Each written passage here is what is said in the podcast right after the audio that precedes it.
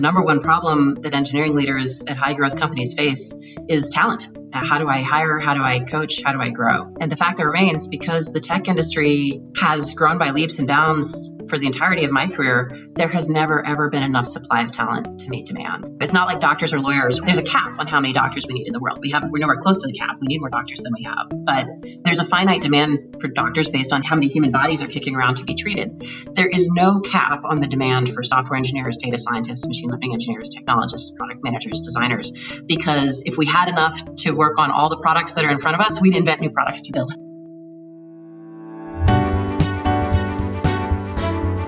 You are listening to The Sure Shot Entrepreneur, a podcast for founders with ambitious ideas. Venture capital investors and other early believers tell you relatable, insightful, and authentic stories to help you realize your vision. Welcome to The Sure Shot Entrepreneur. The guest in today's episode is Jocelyn Goldfein. She is a managing director at Zetta Venture Partners. Jocelyn is an engineering leader turned venture capital investor. She has invested in more than twenty startups with a focus on enterprise infrastructure and artificial intelligence. Jocelyn, welcome to the Sure Shot Entrepreneur. Thanks, Gopi. It's a pleasure to be here. Tell us about yourself, starting with where you went to college. I went to college in my hometown, which happened to be Palo Alto. I studied computer science at Stanford. And I was at college in the late nineties. I graduated in nineteen ninety-seven. Probably one of the most exciting things that happened, though I didn't realize it at the time, was that I was the very first summer intern at Netscape, which, as some of your listeners may know, was really the first browser that popularized and, and the World Wide Web too, and kind of the internet as we know it. It sort of kicked off the subsequent internet boom. But I graduated a year too early for the dot-com bubble. I did leave college and go work for a startup, one in Austin, Texas, called Trilogy, that was kind of renowned for recruiting new college grads with a lot of entrepreneurial energy. After a couple of years at Trilogy and one of its spinoff startups, which actually went through an I P O in ninety-eight or ninety-nine, I took off with a couple of my friends and we co-founded a startup ourselves. We just had this, the entrepreneurial fervor. Our timing was terrible because we basically started raising money, and we raised what we then called a Series A round, a million dollars, about a minute before the funding window slammed shut, the dot-com bubble burst. And so we ended up actually merging with another startup backed by the same V C. And that startup ultimately went through some name changes, but was focused on email manageability. And we didn't have the vocabulary for this at the time. It was SaaS back when we called that something else, but it was very early in the SaaS era. And we didn't have the phrase product market fit at the time, but we spent eighteen months doing a really great job shipping software that nobody wanted to spend big bucks on. And so I left the startup at the time that we really came to grips with that fact and pivoted into email disaster recovery. The good news is email disaster recovery did have some product fit, and the company had a good exit many years after I left. I take no credit for that. But back to the Bay Area with my college boyfriend, who had become my husband along the way. And the next startup I joined was VMware in two thousand three. And VMware was a couple hundred people then and really had just hit product market fit with the data center. It became a rocket from shortly after I joined. We doubled headcount and revenue every year, the first four years or so I was there. So I stayed and grew up with the company. I started out as a tech lead doing kind of boiler room hypervisor stuff. And just when you're doubling every year, if you can get your job done, you get twice as much work as your reward. So, and so I rose to management and then senior management and ultimately became a V P of engineering there. And then when our new C E O came in, he wanted to try business units, and I became one of the first general managers of a business unit at VMware. So I stayed seven years all in all, and it was just a wild experience joining a three hundred person company and staying to ten thousand employees and billions in revenue. But in twenty ten, I decided, you know, I'm a small company person. This has become a big company. I'm going to go find my next startup. And in fact, the most impressive founder I was recruited by was Mark Zuckerberg. And so I joined Facebook in twenty ten. It was not a startup. It was not public yet. It was under two thousand employees, but it was growing at fifty percent a year. But I felt like I could help with those growth movies, those growing pains it was encountering. And the engineering team was only five hundred people. So I joined as basically part of the engineering leadership team. And one of the most exciting things about joining Facebook in twenty ten is that they were really one of the first movers in machine learning. And so I got to kind of cut my teeth on this new technology that even then I don't think I realized that it would be as generational as the internet back at Netscape. I still remember being a college student and seeing a U R L on the side of a bus for the first time. And I felt a sense of injury. The internet is just for us nerds. It's like our private playground. Like, how dare you tell all the mundanes and muggles about it? And so, and, and of course, it's now ubiquitous and every person person can't imagine life without the internet. And so I feel like I got to be at, at, on the on-ramp for the internet. And then again, for machine learning with Facebook, my, my first big project was working with the newsfeed team to adopt M L for the newsfeed ranking. But I got to hire the first computer vision people into Facebook when I was working with the photos team, and we started getting serious about vision. And Facebook is a phenomenal engineering organization. Facebook was an amazing four years of education. And then to make a long story short, at Facebook, I got into angel investing, and I ultimately decided to make my career in venture. That brings me to Zetta Venture Partners, where I sit today. Well, you have had an amazing journey. It's very rare to meet someone who is local to Silicon Valley, who grew up here. It's, it's a pleasure to meet a true local. I see that you were part of the original internet revolution, starting with Netscape. I was in one of the early users in nineteen ninety-seven. So I'm really excited to see that you were part of that, and I used one of your products. How is the startup ecosystem different today compared to the Netscape days and compared to your Facebook days when you started angel investing?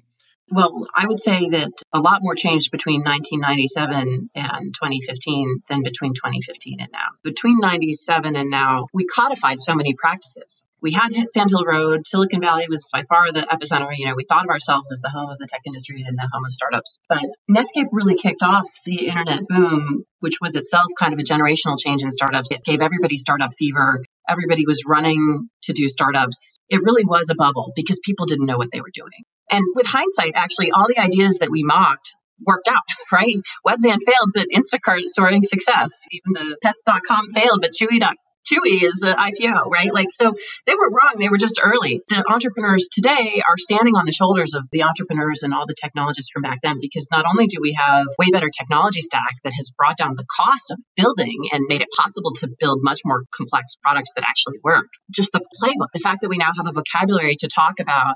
We didn't have Agile back then. I remember just starting to talk about lean, fast cycle time in nineteen ninety-nine. And all that was enabled by the LAMP stack and by the web, by deploying software onto servers that you controlled rather than sending it out into the world on a C D and your end customers controlling it. So just the way that we make software and then the cost to maintain software, a subsequent to ship a subsequent release of a software is exponentially reduced by running it on your own servers and by only having to manage one version of your software at a time, the version that you run on your server.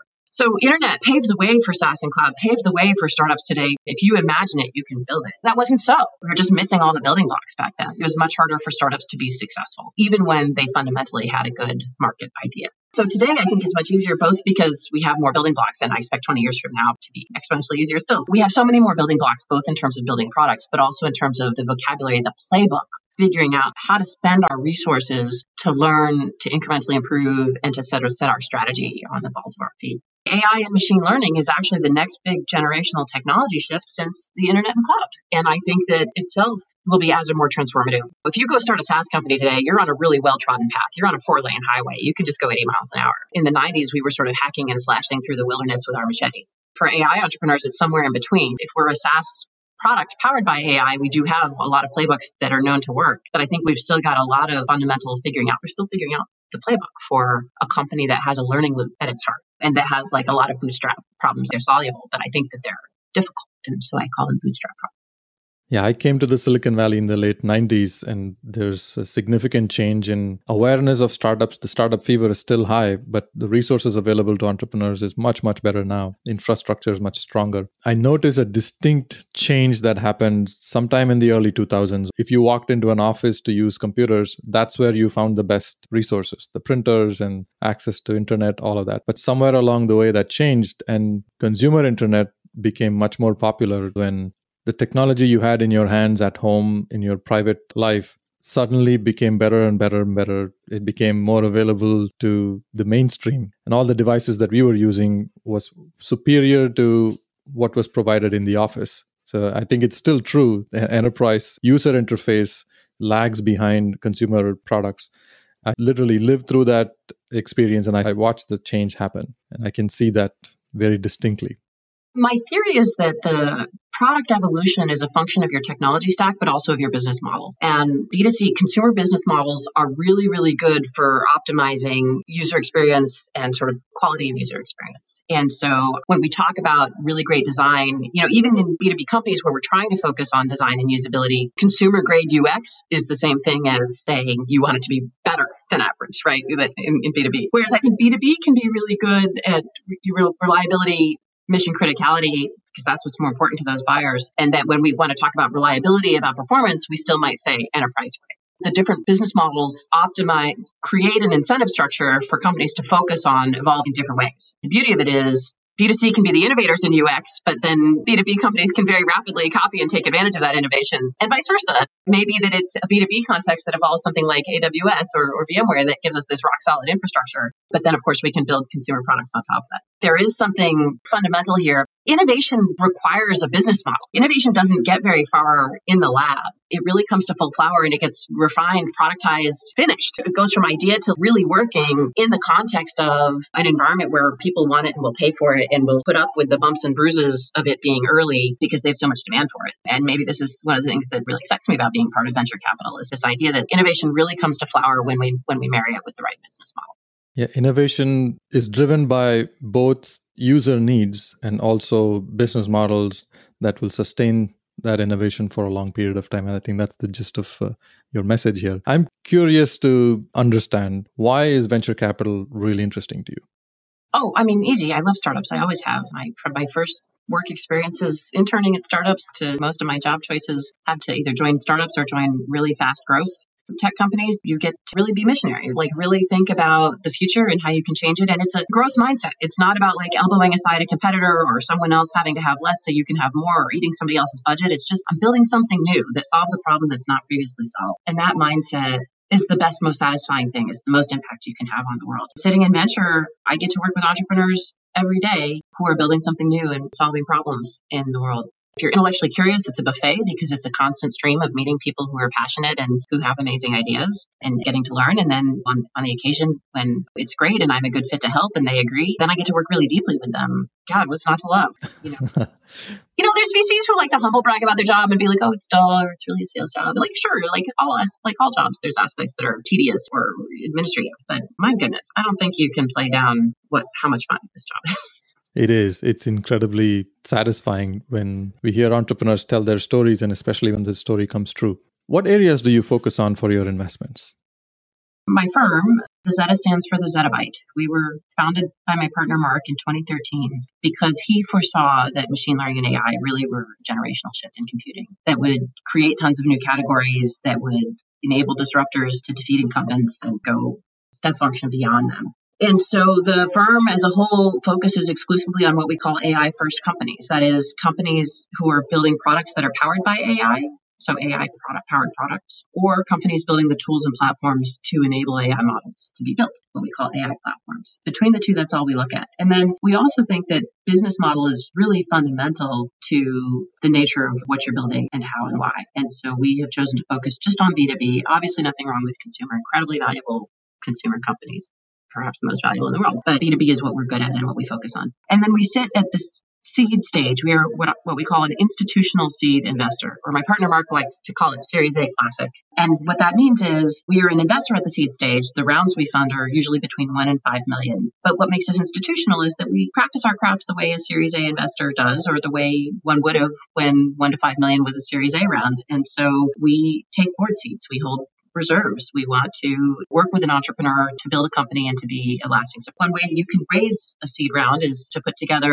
a whole lot of small checks on a note as a viable path to get capital. But there are a lot of entrepreneurs who would rather have a partner, not just capital, who view the capital itself as a commodity and, and are looking for someone to help them build a business. Because of our focus on A I-first companies, we really think the playbook's being rewritten by these companies. And so we think we can share those lessons and work with entrepreneurs in that space to write that playbook. That is the focus of the firm. But then having said all those words, it's still a wide open field that can take you everywhere. And so I'm personally very interested in cloud infrastructure and how we manage cloud infrastructure. I think that the world in the last decade has evolved from manual operations of infrastructure to programmatic operations of infrastructure. That's the transition to DevOps, right? The dev is for having to become programmatic about our ops. The complexity of cloud infrastructure continues to exponentially rise. The combination of microservices, containers, Kubernetes, you name it, and third-party S D Ks, so many trends just driving complexity. And so to keep on managing that infrastructure for high reliability, high performance, great efficiency, I think is a problem too hard for humans and maybe too hard for scripts. And I think machine learning can do a lot to help us manage our infrastructure. So very interested in that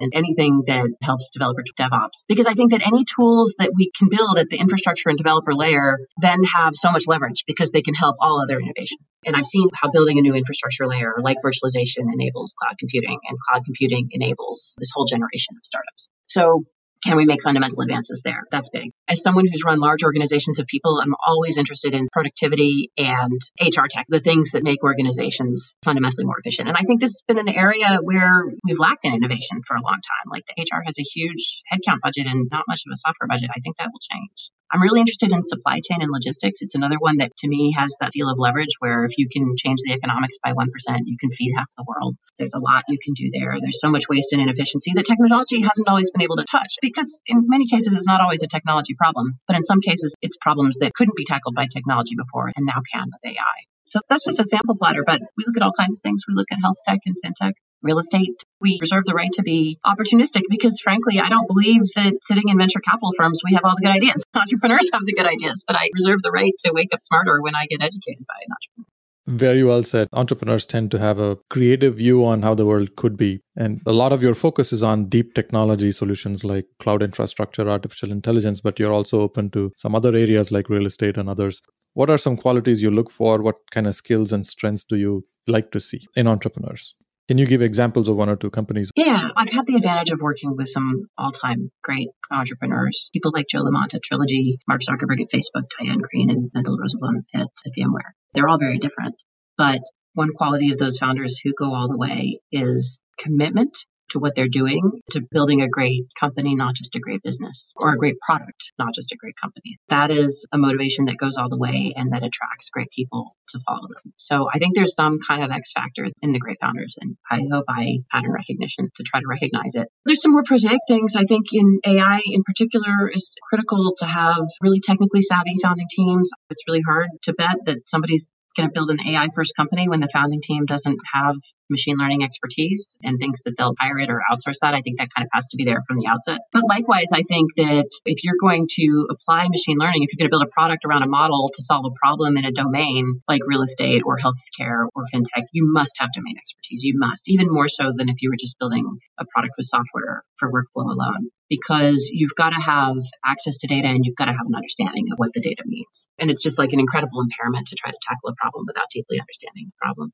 That blend of technical expertise and domain expertise in the founding team really matters. Giving examples, I'll talk about the Scan team. They do business process discovery. This goes into my interest in the nature of work and how work is changing. And what they envision is that the future of work is not, there's a lot of scare tactics out there about A I taking over jobs or sort of automation replacing human beings. And I think that that never in human history, when we've predicted a machine taking over people's jobs, is that what's happened. It's changed the nature of the jobs, but looms didn't put weavers out of business. More people are employed in making fabric than ever. A T M machines, we now have more bank tellers than we ever had pre-A T M machine. It's about figuring out that mosaic about how technology and human humans will work in parallel. That was the vision of this. They built essentially the telemetry to understand deeply what desk workers are doing when they're doing work and what it actually looks like step by step. How can you instrument it first, measure it, and then optimize it and make the steps better? And maybe there's a place for automation as part of it, but maybe it's actually just we need process improvement because we need to redesign the assembly line. So that's what Scan does. And the founders were a team out of a services company called Genpact who had spent a lot of time doing R P A deployments and frankly watching them fail because they were given this big binder saying, here's what people are doing, automate it. And inevitably, the binder did not reflect reality. So they had this deep well of customer pain to draw on. But rather than set out to solve that specific problem, they could have so- set out to solve the like, okay, we're going to automate the creation of R P A scripts. They sort of took a step back and said, this is a symptom of a bigger picture problem, which is that companies don't understand the work that their workers are doing. And if they did understand that work, what are all the things we could do with that, not just automation? It's that Avinash and Manish, the founders of Scan, are just incredible, humble, down-to-earth. They're just really driven by customers and customer pain and trying to solve this problem. And they, by the way, had built an incredibly innovative system using very cutting-edge computer vision stuff. When I first met it, I'm like, I was a little bit yawn. I mean, that's a good story, but like, is that really a tractable problem for machine learning? And call me back when you have a demo. And they showed me the demo, and I about fell out of my chair because it could draw the workflow diagram of what people were doing, and it could show you deviations from it, and it could show you insight about what people were doing that I didn't think could be achieved with, with computer vision alone. So it had that magical combination of deep well of understanding of a problem and a pain, true motivation to solve it, big picture creativity about it, not just I asked what he wanted. He would tell the customer, they'd tell me a faster horse, right? When what we need to give them is a car. So I think they stepped back from the slow horse problem and envisioned the automobile. And they are just the kindest, most caring leaders who have attracted absolutely outstanding people to work with them. Scan's a great example. Thank you for sharing a real-life story of a process automation company. This is a good example of technical founders coming together to build an innovative solution. How much business acumen do you look for in such technical founding teams, especially at the early stages, the classic Series A stage? You know, business acumen, it kind of depends. You know, we talk about product market fit all the time. I think there's also like a founder problem fit. I mean, you always need business acumen because at the end of the day, if it's venture backable, it is so because there's a big business to be built here. But what people often mean when they talk about business acumen is, how commercial are you? Are you going to be able to pull off a sales cycle with a big enterprise customer? That's needed in Scan's case. Their business model, as you might imagine, involves selling six-figure software deals to big financial services companies initially, but long-term, every industry, I think, will, will want to use this. But there's obvious reasons why financial services will be the early adopters. And so Avinash and Manish had that in spades, obviously. Sitting in a, a services company, they were working hand-in-hand with customers every day. But you could easily imagine, and we work a lot in platforms and tools for developers and for machine learning engineers and data scientists. And kind of the traditional notions of business acumen, those instincts will probably mislead you more than not in that market. While there certainly are some good businesses to be built with enterprise sales, I would say increasingly open source looks like the way to get distribution. Self-service looks like the way to drive high velocity and growth. Depending on the go-to-market, having a really great blogging voice talking about and having real empathy for how developers want to consume software is, is actually much more valuable than somebody who knows how to sell big deals to banks. More than business acumen, I think what I really care about is empathy for your customer.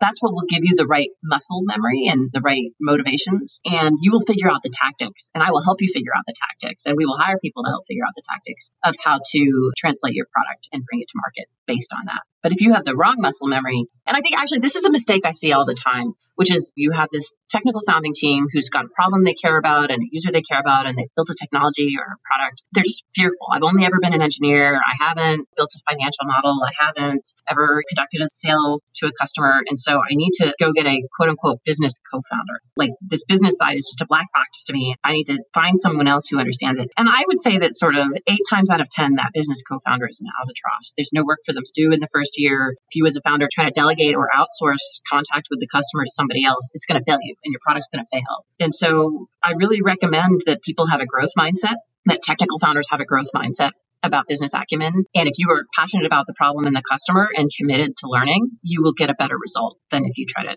delegate.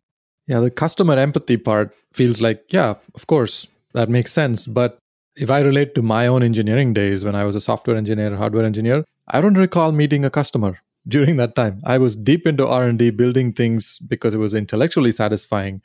And they were great products in the end. You know, some of the products are generating billions of dollars in revenue. Mm-hmm. But I never really related to the customer at that time. I was more focused on the here and now of building the product.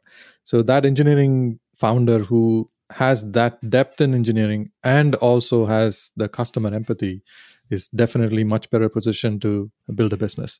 This is a very insightful uh, observation. Thank you for sharing that. I want to ask you about something slightly controversial.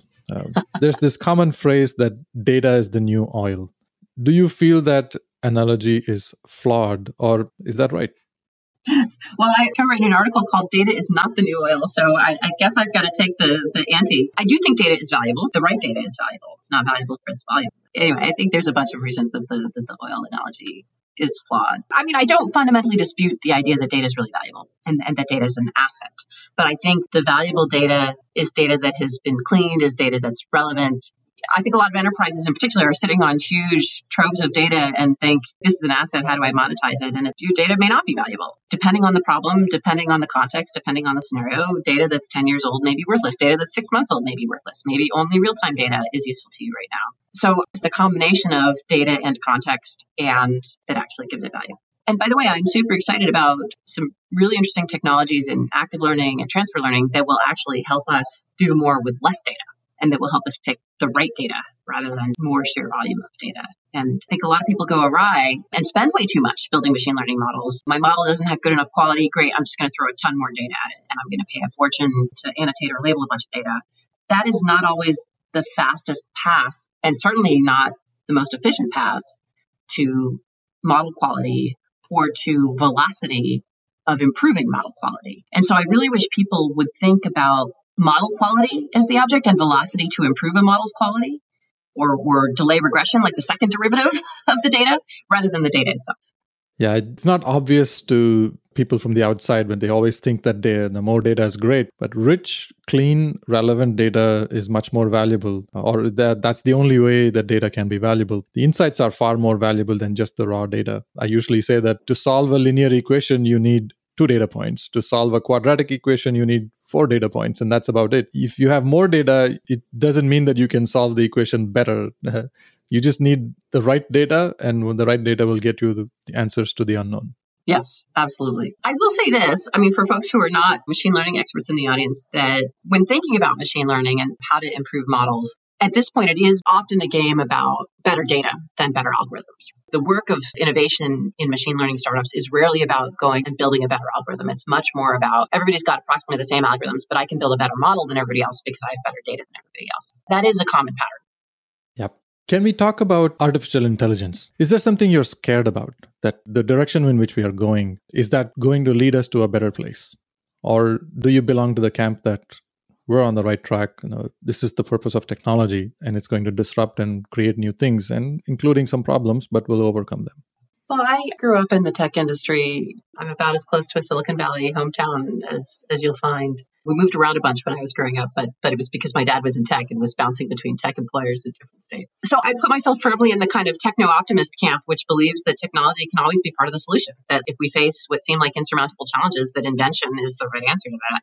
I don't belong to the alarmists that are like, A I is just bad, we have to shut it down. But of course, like all technology, it can be misused. It needs to be well-regulated. My biggest fear is not about A I. It's about the fact that we don't have regulatory bodies who are equipped with sort of the expertise and the understanding and of this technology. And so we're not moving quickly enough to get the kinds of good policies that will enable business to be predictable and stable. So I wish that were accelerating faster. And I think that there are a few things that do worry me. And, and to be clear, I'm not worried about killer robots, right? Like I'm not, I'm not worried about the A I gaining sentience and turning on the humans and subjugating us. I think this is like the stuff of science fiction, I think. In a way, I'm, so, I'm sorry the industry chose the term artificial intelligence because it makes us all think of science fiction novels. And if we focus on just sort of machine learning for a second, we'll have more of an intuition for what it really is, which is math, which is pattern matching. And that's not the path to sentience anytime soon. So I'm a skeptic on A G I, but I'm a true believer that machine learning is going to solve tons of problems and tackle problems that are too hard for humanity, like climate change. I absolutely believe that A I is going to help us. There's a lot of concern about bias. That concern is appropriate. I think that needs to be regulated.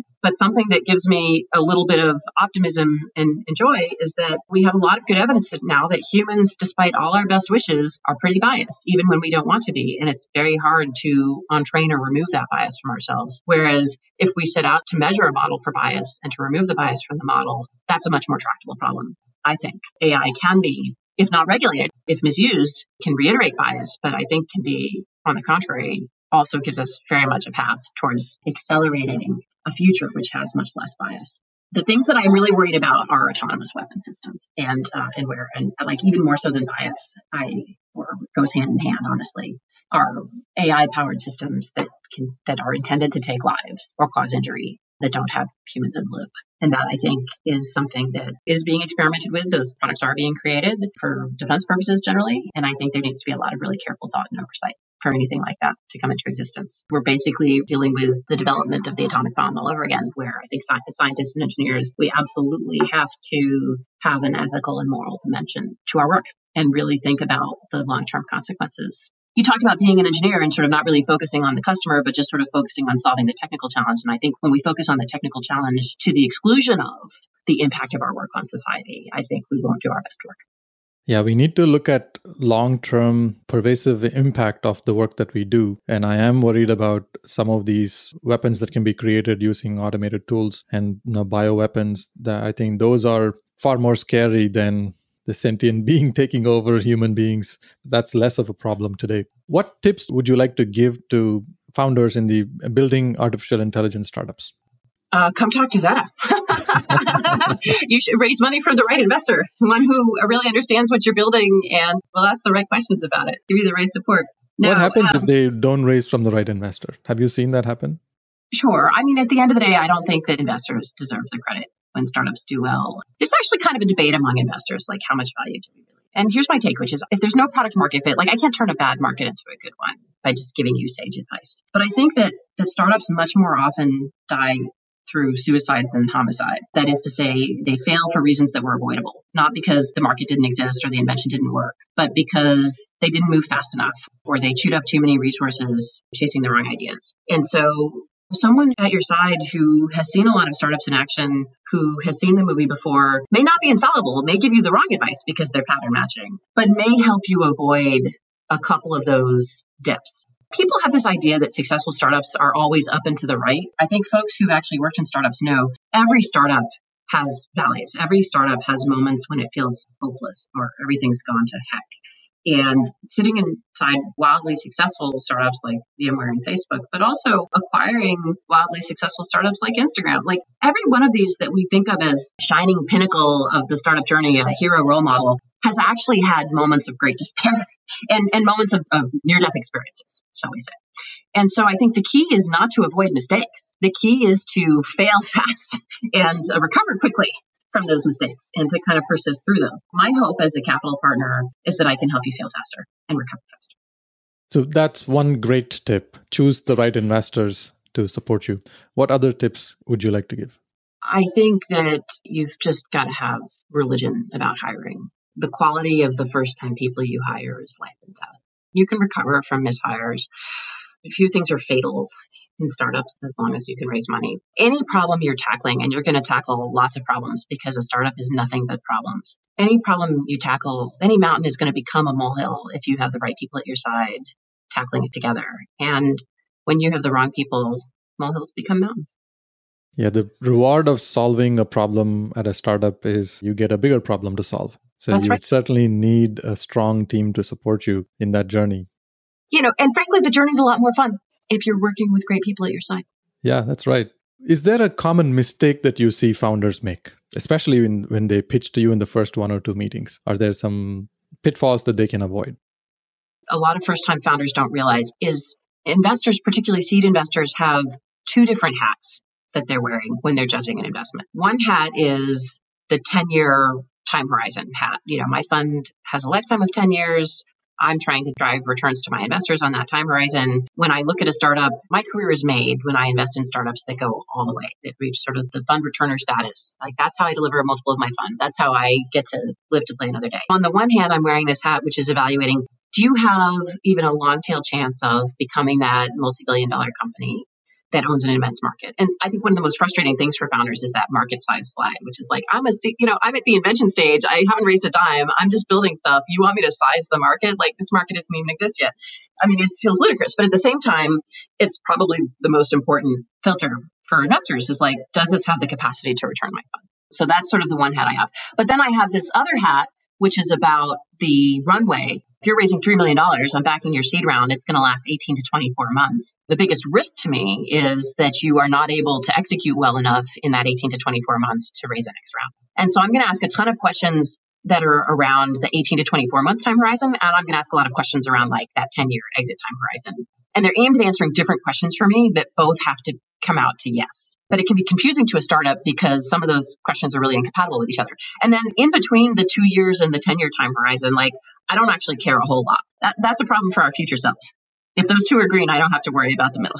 You leave it to the Series A folks or that's Series right. B folks. Yes, that makes well, sense. Absolutely. I expect to roll up my sleeves and help in that window, believe me. Yes. But, you know, we, we will be a lot. So I, I leave it to my future self as much as to others and your future self.